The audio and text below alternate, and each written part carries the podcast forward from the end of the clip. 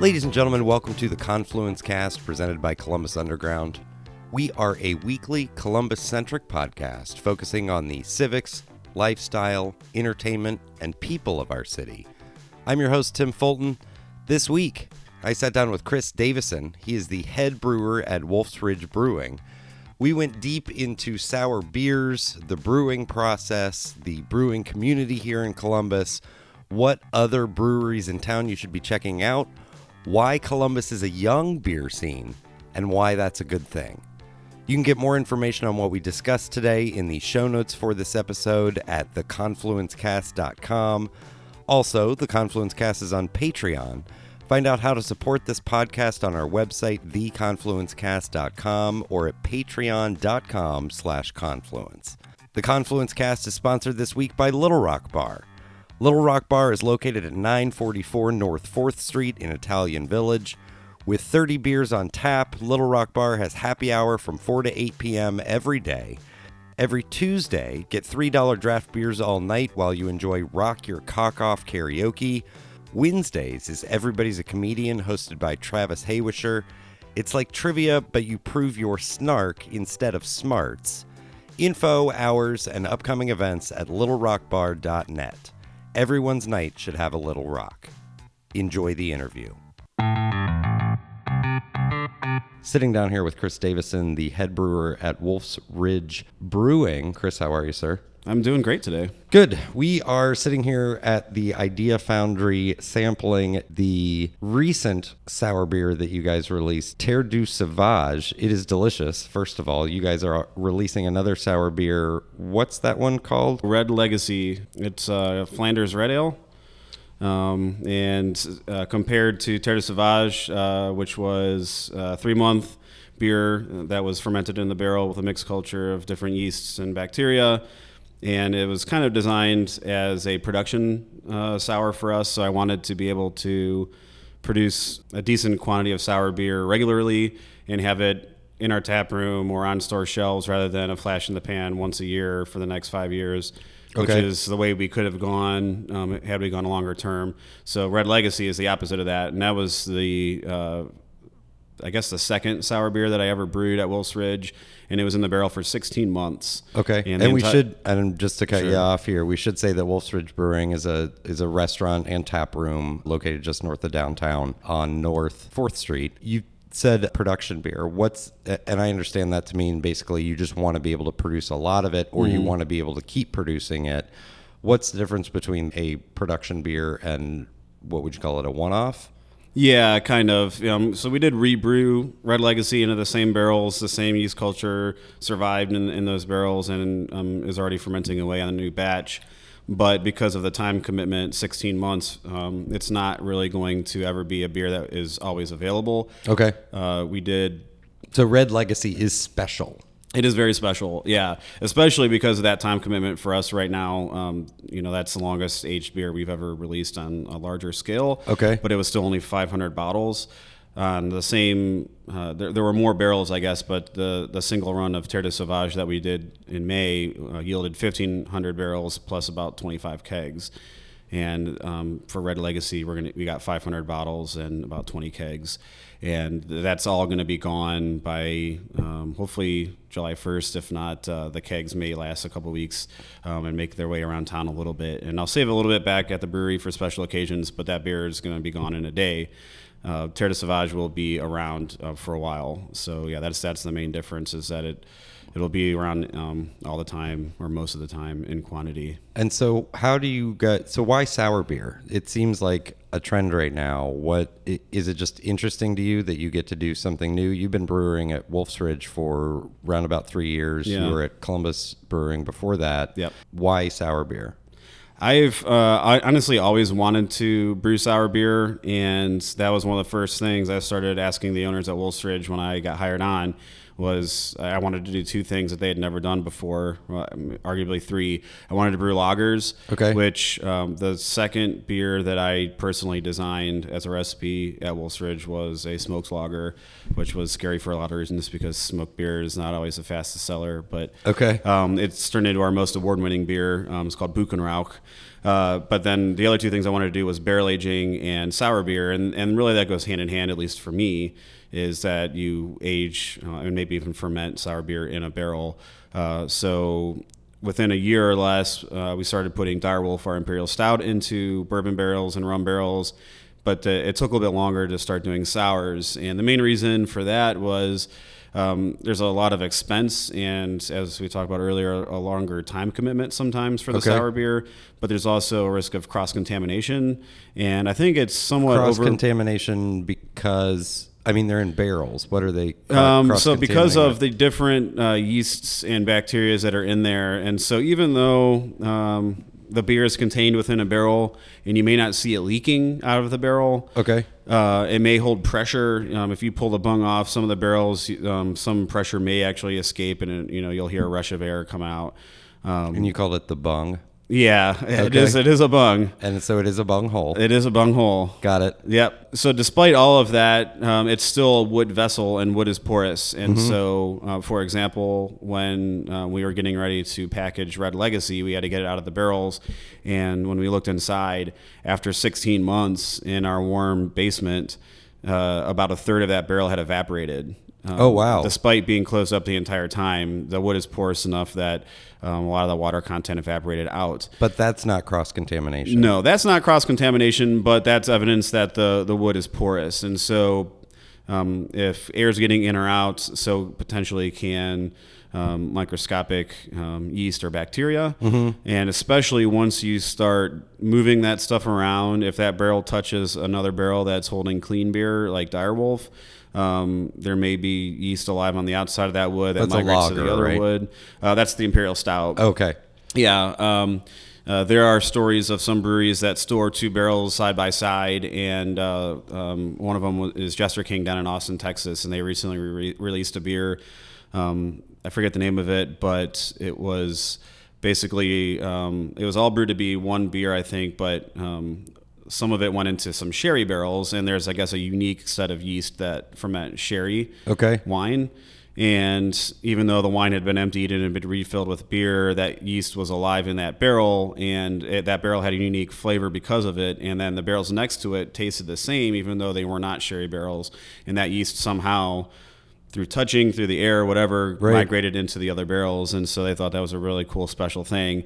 Um, there's another example. So the beer is essentially a happy accident. yeah, exactly. It's not what they planned um, for. But it was also you know, a form of cross contamination, and then even beyond that is if you start using the same uh, tanks, Mm-hmm. hoses, gaskets, etc. Um, for, for sour beer and clean beer, um, the yeast and bacteria that we want in the sour beer to create that profile we don't want in our normal beer. Okay. And if it makes its way into that normal beer and ferments it, it could cause overcarbonation, uh, maybe bottle bombs, um, where a bottle would explode because it continues to ferment and Right. creates too much pressure.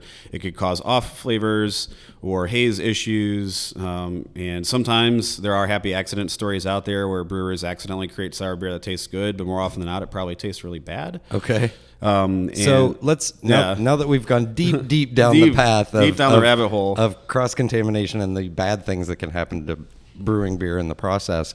What makes sour beer different? Is it you're doing a negative thing to beer, but in a controlled way in order to make it taste good? I feel like that's what you just inferred. Well, uh, in my case, I'm doing a. I, I would say it's a positive thing because it's intended, and I really like the outcome. Um, but I am a brewer that hates hearing the stories of the happy accident that Right. um, that yields a beer that's so good somehow um, accidentally soured stout that we're going to bottle it and sell it to you at a premium Mm-hmm. and it may be delicious but i just kind of hate that story because to me it tells me that you did something careless Right. and you're trying to salvage that and i think there's a lot of cases where brewers say that that happened and it's this great beer but it actually is really bad but So what is different from sour beer from like regular beer? um, so, but but yeah, so the difference between sour beer and a regular beer kind of depends on your definition of sour. Okay. Um, when you're using the term sour, then it, it probably just means there's some sort of acidic content to the beer. Right. But sometimes people say sour and they're referring to a beer fermented with Brettanomyces, which is a form of yeast that does not create acidity, but it does create the typical sour, funky profile that's in a lot of sour beers. And so, what are we drinking right now? So, um, Terre de Sauvage is a, mi- a mixed culture, meaning there's Brettanomyces, which is creating um, a funky aroma and flavor, but also there's Lactobacillus, which is creating um, acid. Okay. And it, and it's not a lot of flavor or aroma coming off of the lacto, and that mixture is what um, creates the profile in this beer. You can do a beer, beer that's just like a very clean yeast, like a Kolsch yeast plus Lactobacillus, and that's kind of what a Berliner Weiss is. Oh, okay. Where it's a very clean acidity, it's not funky smelling. Um, you can do a, a beer like um, the Belgian Orval or Boulevard um, Saison Brett, which you can find on shelves around town. Okay. That are not sour, but they have a very funky, grassy, barnyardy aroma. Um, that is really good. And technically, some people will say those are all sours, but they're all drastically different. Okay. So it kind of So, depends on what's different about this, just to translate Mm-hmm. it a little bit, is simply you're adding another culture to it. Yeah. Got it. Um, But it's not, but it's not a oh I have to heat it up and cool it down a whole lot or it, it's not something where it's what I would think of as like a controlled burn if you know what I mean like if you want to age some brick basically what you're doing is fucking it up you're not fucking up the beer in a controlled way it is truly just a different ingredient that's causing it to taste that way Yeah, yeah. In this case, it's fully in, in, intentional. It is these yeast and bacteria strains are famously a little bit more um, temperamental or difficult to work with. Okay. So they're less predictable over time as compared to our, our standard ale yeast that we ferment Clear Sky and Driftwood and Howling Moon with. That yeast is super predictable. It behaves the same. Um, it's very forgiving. The cultures in our barrels uh, for Terre de Sauvage, for instance, um, are not very predictable. And so, So far, then, how do you, as a brewer, you're putting everything together? Talk about for those that don't know, what is the preparation process before you're putting it into the barrel? What goes into it? So first we got we got to get a barrel, and right now we're working mostly mostly with um, spent barrels um, that previously held what I'll say a clean beer, a non-sour beer. Okay. So probably Dire Wolf, our Imperial Stout is, is usually what's in the barrel beforehand, and and it's just very economical for us to reuse that barrel.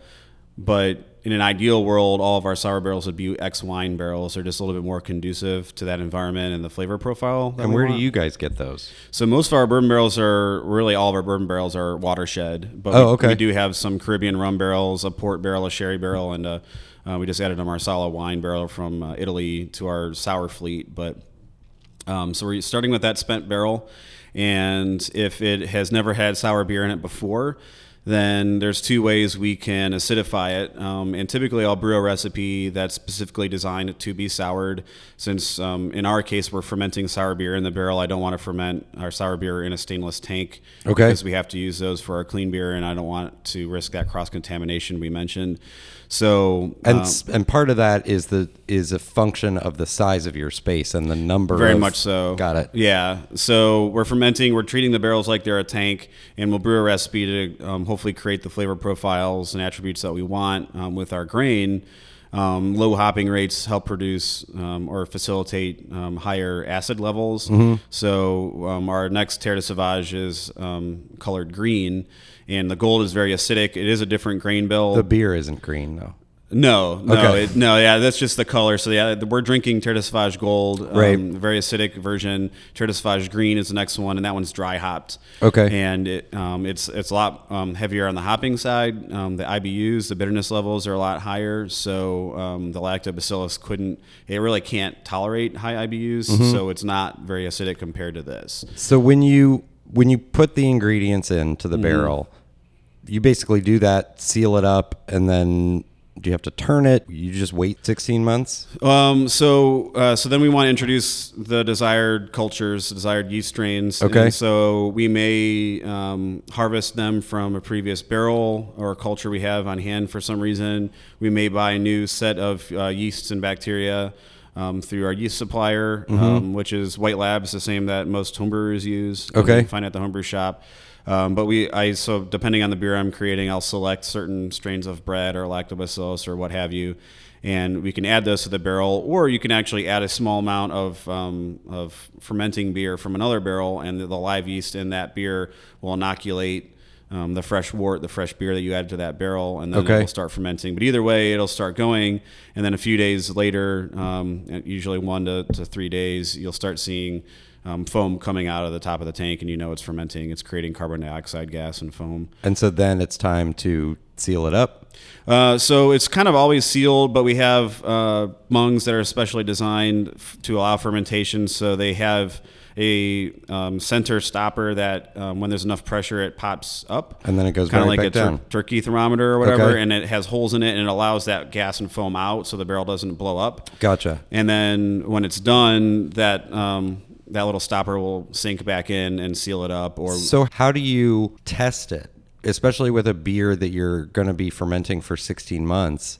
How do you, you just sort of like, okay, I'm doing some research. Like you don't get to sample it No. as it goes. I mean, we can sample from the barrel um, throughout the process, but before creating that recipe, I have no guideline beyond my own research Okay. and what I've had from other brewers. So I, I definitely do a lot of research before brewing into these barrels, but it's it's a big risk. There's a there's a large risk factor there, especially the longer that time commitment. Now, how much sharing happens in that community? You said, so you're looking at what other people have done, Mm-hmm. but are they, you know, putting out a blog entry about how here's how I did X Y Z thing? Because that seems pretty proprietary, right?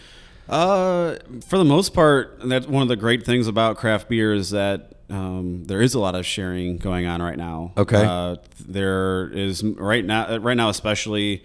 There's more literature, written books, and articles and publications that talk about processes than ever before.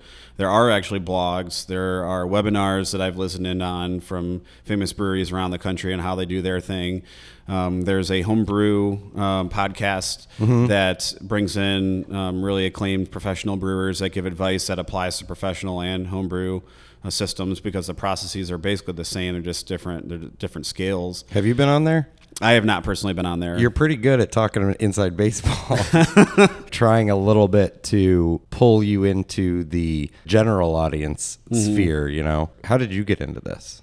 You came out of Ohio State long, probably back when I did. Majored in political science and philosophy. How'd you start brewing? I mean, I'm, I'm I kind of came about it in a weird way. Uh, I didn't really drink a lot of alcohol when I was younger. Okay. And when I finally started drinking alcohol, it really was not beer. It was um, wine and spirits and things like that. Okay. And um, I kind of was really turned off by the macro commercials and the, the synthetic lifestyles that they promoted or, or claimed you would find if you drank their beer. And all that really turned me off. The bar scene. You didn't like the bar. I didn't like scene. the bar scene. I didn't like the commercial nature of you know Bud Light and you know saying it's a party to drink the beers. It that's not real.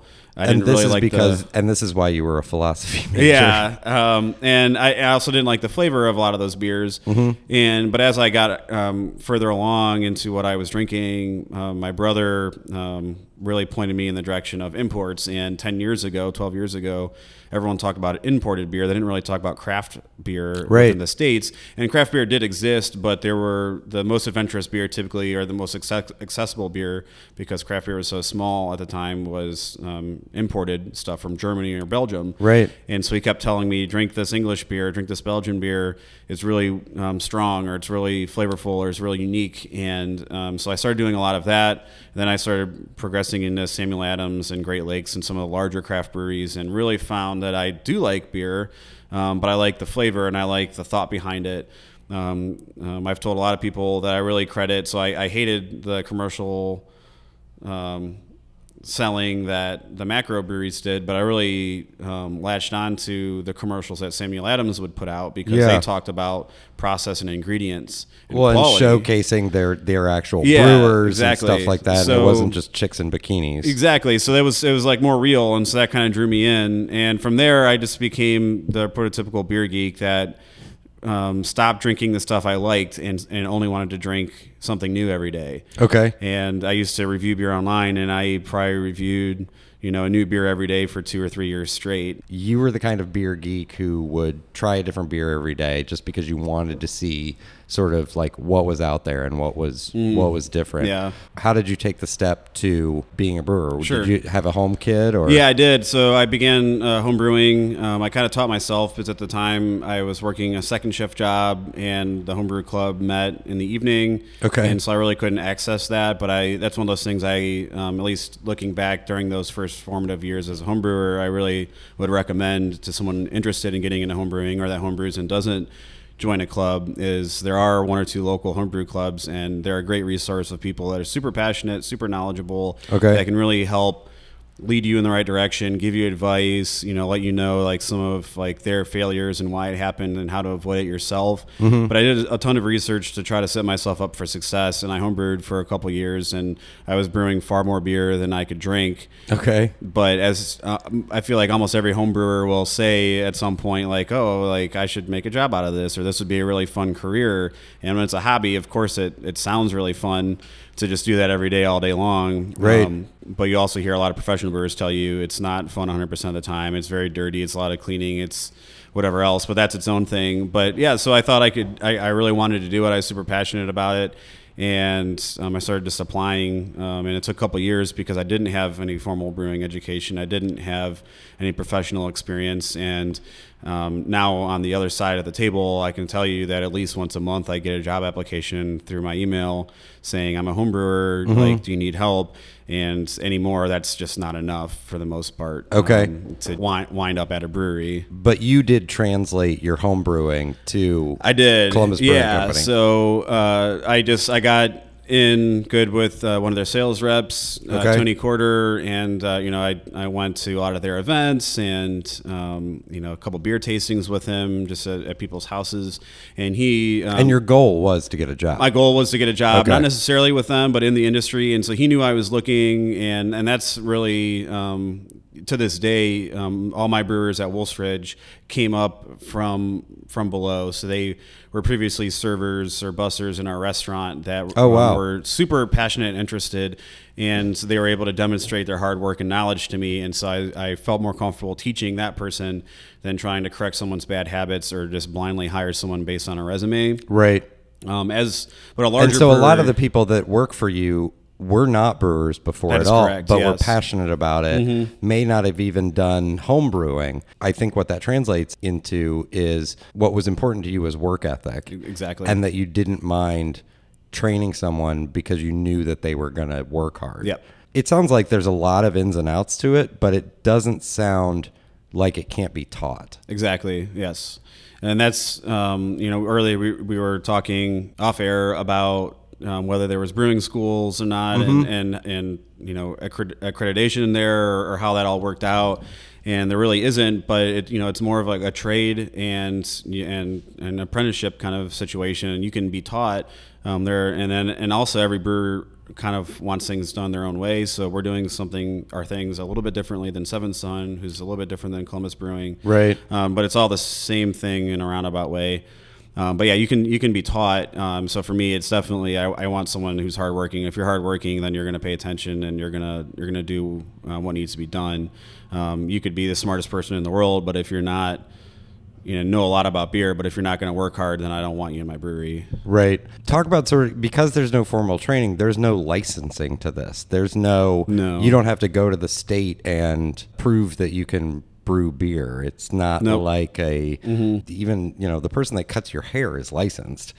um, what are the legal aspects though that you have to keep in mind? You you need to be aware of sort of the ABV of everything, right? Or is that just all taken care of on the back end? Yeah, yeah, we're, we need to track things from start to finish. Um, if you're not um, recording data on the day you brew the beer until it's ready, two weeks to 16 months later, depending on what you're doing. If you're not tracking it that entire time, then at the end you don't really know what you have with on your hands. At least And what's at that our data? scale. Is that just what's going into it? Yeah, so everything from ingredient lists. Um, I was talking with the owner today, even about like lot numbers on um, bags of malt, because if Okay. there were a product recall, um, conceivably, if there was, uh, I don't know, pesticide uh, contaminating the malt, we'd need to know where that came from and what lot and, and trace it all the way back. And so the government wants to know that kind of stuff. Right. Um, so Unless, of course, you w- just want to empty out every tank. yeah, every or you just get rid of barrel, everything. right? Yeah, so yeah, that would save save uh, your ass in a lot of ways.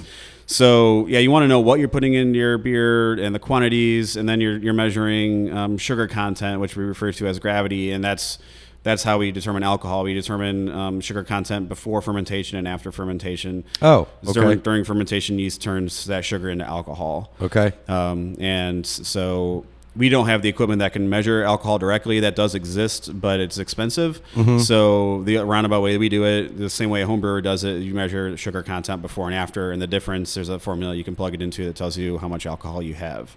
And you guys are, you have a fantastic kitchen for food, but you are first and foremost a brewery. And while the business model may get a significant portion of their income from the restaurant and, and the bar, you guys do distribute Wolf's Ridge Brewery. Yes, we do. And your location is special. It is a, a liquor license specifically that surrounds the fact that you are a brewery. Mm-hmm. I'm just curious about it because there are a lot of what I've thought of as McBreweries that have popped up of Sure. like chains that have beer brewed on site. That business model is just interesting to me.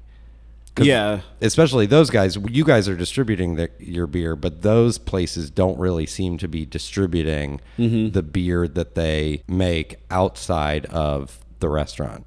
Yeah, for the most part, that's correct. Um, I think a few do package beer. Um, I don't know if I have ever seen it in Ohio, but I think in some states you can buy Gordon Biersch Okay. beer, maybe BJ's beer, um, but most for the most part you cannot. Um, and definitely in Ohio, I don't think you can. Like you can find Hofbrauhaus beer, but I think it's brewed in Germany. Okay. Um, but you can find that six packs around town. I didn't realize they were a McBrewery. Um, yeah, they actually are, uh, and I didn't really realize it until probably that- until they came to Columbus. But there's one in Cincinnati. They just built one in Cleveland. There's one in Louisville. Right. There's probably like ten other ones in the states. Well, it is. I am using a pejorative term. Like Sure. I am sort of making fun of them for Yeah. sort of being a chain that brews beer. What is your opinion of it? Um, I, I kind of go both ways. So I think it's less authentic the more uh, times you replicate that same thing. Okay. Um, it- you know, and, and authenticity is uh, really important to me and, and my craft and what I'm doing. Right. But if um, on the other side of things, if they're producing a good product, then you know I, I personally try to be accepting uh, within reason for these uh, um, you know chain uh, brew pubs. So. Um, I'm someone who will happily, if the situation um, arises, enjoy a BJ's um, Piranha Pale Ale. I used to actually drink a lot of that beer as I used to live up near Polaris, near there when it first opened. But um, I will also tell you, my heart sank when I realized that the Polaris location does not brew beer on site. Okay. They've got some giant tanks uh, behind some glass, but I think they're full of root beer or they're just serving tanks. They don't actually brew it there. It, gets brought in from their uh, Las Vegas brewery. But the one um, I can't remember where they opened the second location, Easton. I think it, it they are brewing there, maybe. okay. So I kind of uh, again, it's less authentic if you're calling yourself a brew pub or brew house or whatever name they choose to, to call it if it's not actually brewed there. Right. Um, but if the if the product is good, then I'll happily enjoy it. Um, but there's probably less room for creativity and freedom there. Mm-hmm. Um, it's not where I would send the craft beer nerd who wants something new and exciting. Right. But on the other hand, um, you know, Gordon Biersch makes really high quality German beer. Mm-hmm. I'm happy to drink it. Hofbrauhaus does the same thing, and I have a lot of fun when I go, but I don't go real often. So I, Right. I'm kind of I kind of go back and forth. Like when the Ale Trail first came out a couple years ago, and since then, more and more people are arguing um, back and forth about do we include every brewery or let every brewery in the Columbus area. Um, be part of that, and so there's like 38 in this year's Ale Trail book, and next year there'll probably be 50. And some people who want to complete every one don't want to see breweries on there that, in their eyes, aren't a real brewery. Right. But technically, they are. There are brewing bre- beer there. Right. But they don't want to have to stop at Hofbrauhaus and Ram and um, Gordon Biersch and BJ's and, and maybe three different BJ's, you know, Right. just because there are three. Um, so that kind of gets a little annoying. Um, and I can see that side of the, the coin. Right. Well, and I don't want you to sh- throw shade at all, but what then is the difference between you and somebody who's in charge of brewing at some place like BJ's? Is it simply that they're sort of taking orders, following a recipe, and that that's their job? Nothing wrong with it. What is the difference? Yeah, uh, largely that is the case. In most of these breweries, there is a small amount of freedom to brew your own recipes. Okay. Um, when the ex head brewer at Gordon Biersch, Keith Jackson, he now started his own brewery. It's called Combustion out in Pickerington. Okay. His last year there, they were starting to give him considerable freedom because I think to some extent they found out their business model is kind of outdated now, being centered around German beers. There's, there, there's a lot of competition with German beer in Columbus now for them. So he was given a lot of freedom to brew his own beers. Um, there's a little bit of that at Ram but but yeah, for the most part, they're they're brewing core beers, core brands, and they're they're they're adhering to a recipe, adhering to whatever arbitrary rules uh, may be set up for that corporation because they want it to be exactly the same um, all over. Well, the they want it. They want it to be replicatable. Basically. exactly. Right. Um, so, but sometimes there, I, I find um, some of it arbitrary. So Gordon Biersch famously um, wanted to be hyper German, Mm-hmm. and so according to the Reinheitsgebot, which gets tossed around a lot, that's that German beer purity law. Okay. Um, that you know says beer can only be brewed with water, malt, and hops, and then later they added yeast. Um, Okay. they originally created it. Um, they didn't know yeast existed hundreds of years ago. But um, so, in order to be Reinheitsgebot proper, um, Gordon Biersch was not allowing their employees to dry hop beers. So the head brewer would brew an IPA, but he couldn't dry hop it, which is an integral part in creating a good aromatic IPA. That- and that's the process of adding hops to fermented beer on the cold side. Right. Um, they were not allowed to pump pure oxygen into their beer um, after they uh, brewed it, and that's an integral part to creating healthy yeast. Um, every brewery in the country does that, but they were pumping in um, purified compressed air, and there's oxygen in that air, but it's not as ideal as pure oxygen. Right. And slowly, some of those rules started coming away, but that was one of the things he had to deal with um, because of the corporate nature. Even though he knew better, he knew it would would have produced better beer if you could um, change some of those rules. But it's what he was hired to do, and he's not the boss. Exactly. and So, just yeah. like any job, right? Yeah. So yeah, the difference there is um, at Wolf's Ridge, um, I've kind of been given complete freedom to do as I see fit to direct the program to produce the best possible beer, Mm-hmm. to give it an identity, and Well, and you're still expected to brew the beers that were sort of around and popular before, right? um, yes you no. you inherited some recipes. I did inherit some recipes. Um, honestly, um, not a single recipe I brew today is the same as it was when I got hired. Okay. Um, a lot of the beers that were around are gone or have changed names because the recipe changed so drastically. Um, other ones like Clear Sky, our American Cream Ale, is one of our flagship beers, and it's t- spawned infused versions like Daybreak, the coffee version, as our best-selling beer. Which is delicious. Um, and that's just Clear Sky with vanilla and coffee added to it. But Clear Sky today is not remotely resembling what it was three years ago when I first got hired. And so that's one of the things that um, I can't thank the owners, um, especially Alan Szuter, the um, head of the brewery at Wolf's Ridge, um, enough credit um, for my personal development there and allowing me to change the beer program is as long as what I'm doing is working and it makes sense and whatever like he, he gives me free control. So um, we're continuing to brew clear sky but I I did what I felt was right for that recipe. And so Right. a cream ale traditionally has a high percentage of corn in it. And originally it had zero corn. And so now it has 40% corn. There's a lot of corn in that beer now Okay. because that's what a cream ale should be. And so for me I'm very traditional in how these classic styles are brewed. A lot of times I'm buying very expensive imported grain from Germany or Belgium or England because it's the best quality grain or because it's what's traditional for a certain style.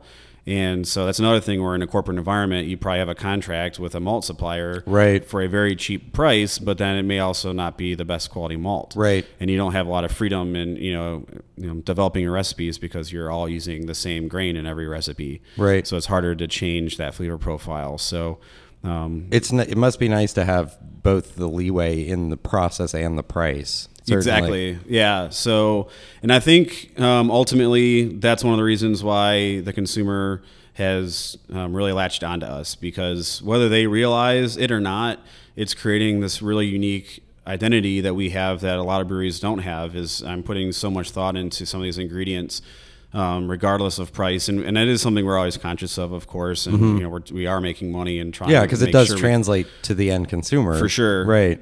But um, you know everything I do is is thoughtful and with a purpose and um, authentic, and it has my style attached to it. Mm-hmm. Um, I've talked to um, other customers or brewers that will like read a label, and he'll be like, "You definitely didn't write that label, but I think you wrote this one." And I'm like, "How would you know that?" And he's like, "It just sounds like you would have said it, you know." And it has like my my flair to it, but and then that translates across like everything that we do, and so Right.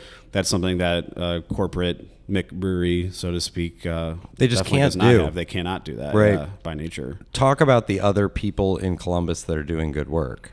Okay, so um, I mean, I came from Columbus Brewing Company, and they still are arguably the best or one of the best breweries in the city.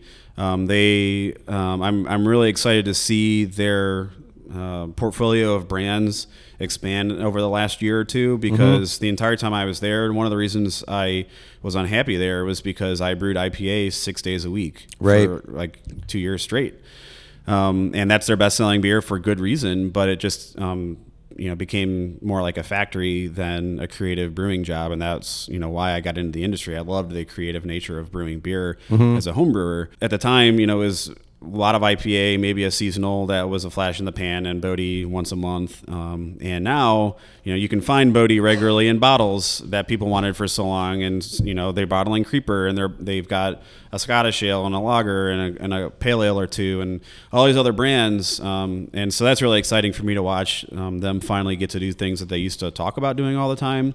And they're all very, very good beers. Um, Seventh Son um, is definitely again at the foreground. Um, they're doing um, a lot of stuff with a similar mindset to what we're doing, but they have their own style, and I think you can see and taste it in their beer and their branding. Um, it has um, uh, Colin Vent's um, uh, passion and, and different styling behind some of those recipes. Um, they do a lot of really quirky beers, but they do a lot of like uh, really hop heavy beers, IPAs and double IPAs that are very, very good. And they're one of the other breweries in town that's starting to dabble in the um, quote unquote sour world. Um, So far, they've been doing mostly um, Brett beers, which are the ones that don't have acidity, but they are funky um, in flavor and aroma. And they've been very good. Um, and they've done a kettle sour which is um, a different process of um, quickly souring a beer um, versus fermenting it in the tank. You're kind of doing it before you boil it, um, and we don't necessarily have to get into like the technical nature of it. But not to say it's not a real sour, but it's not at all what uh, Terre de Sauvage is or what we're doing at Wolf's Ridge is. It's a completely different process. Okay. But they are building a facility for some of these more traditional barrel aged sours. So um, definitely Columbus and Seventh Son. Um, every time I go to Lineage, um, there's a, a couple beers that really impress me uh, that I really dig, and they're doing a lot more very drinkable beers, and I do a lot of that myself. A, um, a large part of our portfolio is smaller ABV beers. Yeah. You know, we do bottle releases where people line up for flavored cream ale. That's a 5% beer. And most breweries around the country can't get away with that. It needs to be a double IPA or an imperial stout or a barrel aged something. Right. Um, so that's really cool. And so I really dig a more drinkable, lower alcohol beer. And they do a lot of stuff like that that um, I really get into. Um, they're another brewery that's doing uh, kettle sours. Um, so um, if you want acidity, um, uh, those beers definitely have that. A couple of different Berliner Weisses, which is a wheat sour that came from Germany, and usually they add fruit to theirs, um, which is uh, unique. And uh, they're always adding different blends of fruit, which is pretty cool. It feels as though there's a lot of breweries popping up in Columbus. Is Columbus unique in that, or is this a nationwide trend? It definitely is a nationwide trend. When I first started brewing professionally, there Tell, were tell me Columbus is great at it, though. Oh, I think so, and I think we're doing a better job than a lot of cities are. Okay. Um, um, we've got a lot of uh, room to grow in not only numbers but also in just I don't know community education and um, I don't know I don't know the right way to describe it, but I just feel like our beer scene isn't as mature Okay. as one that would be from like Portland, Maine, or Oregon. They're both huge beer scenes um, with great mature beer scene, um, scenes there. Denver, um, San Diego, you know, and a few other places. So uh, Chicago maybe. So th- um, there's some of these beer scenes that are super uh, mature. Um, breweries have been there for a long time, producing um, boundary pushing beer for a long time, and the consumer is well aware of that. And um, I think across the board, they're buying up all the different styles. And right now, Columbus is a very young beer scene, and so. Um, we've got a lot of quantity, and we're adding more. Uh, it seems like every week or more. Yeah. we're adding a new brewery or two, um, and that's really cool. but um, most of these breweries are less than five years old. And honestly, out of 38 on the Ale Trail book, I'd say or guess that at least 50% are less than two years old. Okay. So, um, you know, there's just a difference there in um, in the caliber mm-hmm. and experience of the brewers at a lot of these places, and also the consumer because 10 years ago, They're not as educated. there were two breweries. Right. You know? Are there things that Columbus can do better, or is it simply that we just haven't matured enough? I think it's I think it's that because there's not a lot you can do to change the mindset of the consumer. Right now, a lot of the consumers in Columbus really are gravitating towards really hoppy IPAs, and Yep. that is the the fastest selling style across the country and has been. It's the fastest growing style still for like ten years straight or something. Mm-hmm. But while I love a good IPA, there's a lack of subtlety and nuance and skill to some extent that goes into making a really hoppy beer Okay. versus like a really clean lager or a well done you know one month or one year old um, barrel aged stout or a two year old barrel aged sour. A lot of the professional um, lore and books will talk about how you can hide up anything you can hide any flaws with enough hops. You can't do that with a lager. And that's where they used to like praise like Budweiser because of the consistency of that super clean neutral tasting product. And it's hard to do that. Um, and so there's a lot of breweries that are focusing on that. And it's a trendy thing and whatever else but i feel like as the beer market matures you're going to see more and more people wanting session beers that are lower in alcohol Right. and you know they're going to gravitate back towards those german lagers you know there's a lot of german themed chain breweries for a reason because those beers are really drinkable Right. um, and they agree with a lot of people so um, i think you know that, that's almost a metamorphose of the craft drinker as a whole I, and kind of how i tracked my progress as a brewer or beer drinker. Um, I got into big sweet stouts and IPAs, and then I got into barrel aged stouts, and then I got into um, sours. And then after all of that, like my palate just felt tired of always drinking high alcohol or super strongly flavored Right. beers or whatever else. And then all of a sudden, all I wanted to drink was German lager. Right. And I tell people all the time my favorite style is Helles Lager.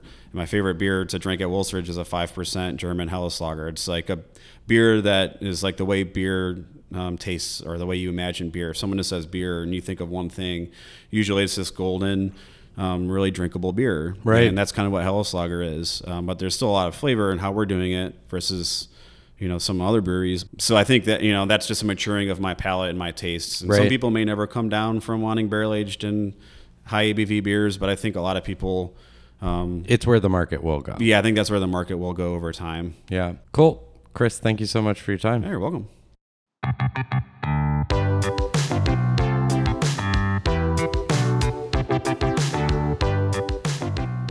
Thank you for listening to the Confluence Cast presented by Columbus Underground. Again, you can get more information on what we discussed today in the show notes for this episode at theconfluencecast.com. Please rate, subscribe, share this episode of the Confluence Cast with your friends, family, contacts, enemies, your favorite brewer. If you're interested in sponsoring the Confluence Cast, get in touch with us. We can be reached by email at info at theconfluencecast.com. Our theme music was composed by Benji Robinson. I'm your host, Tim Fulton. Have a great week.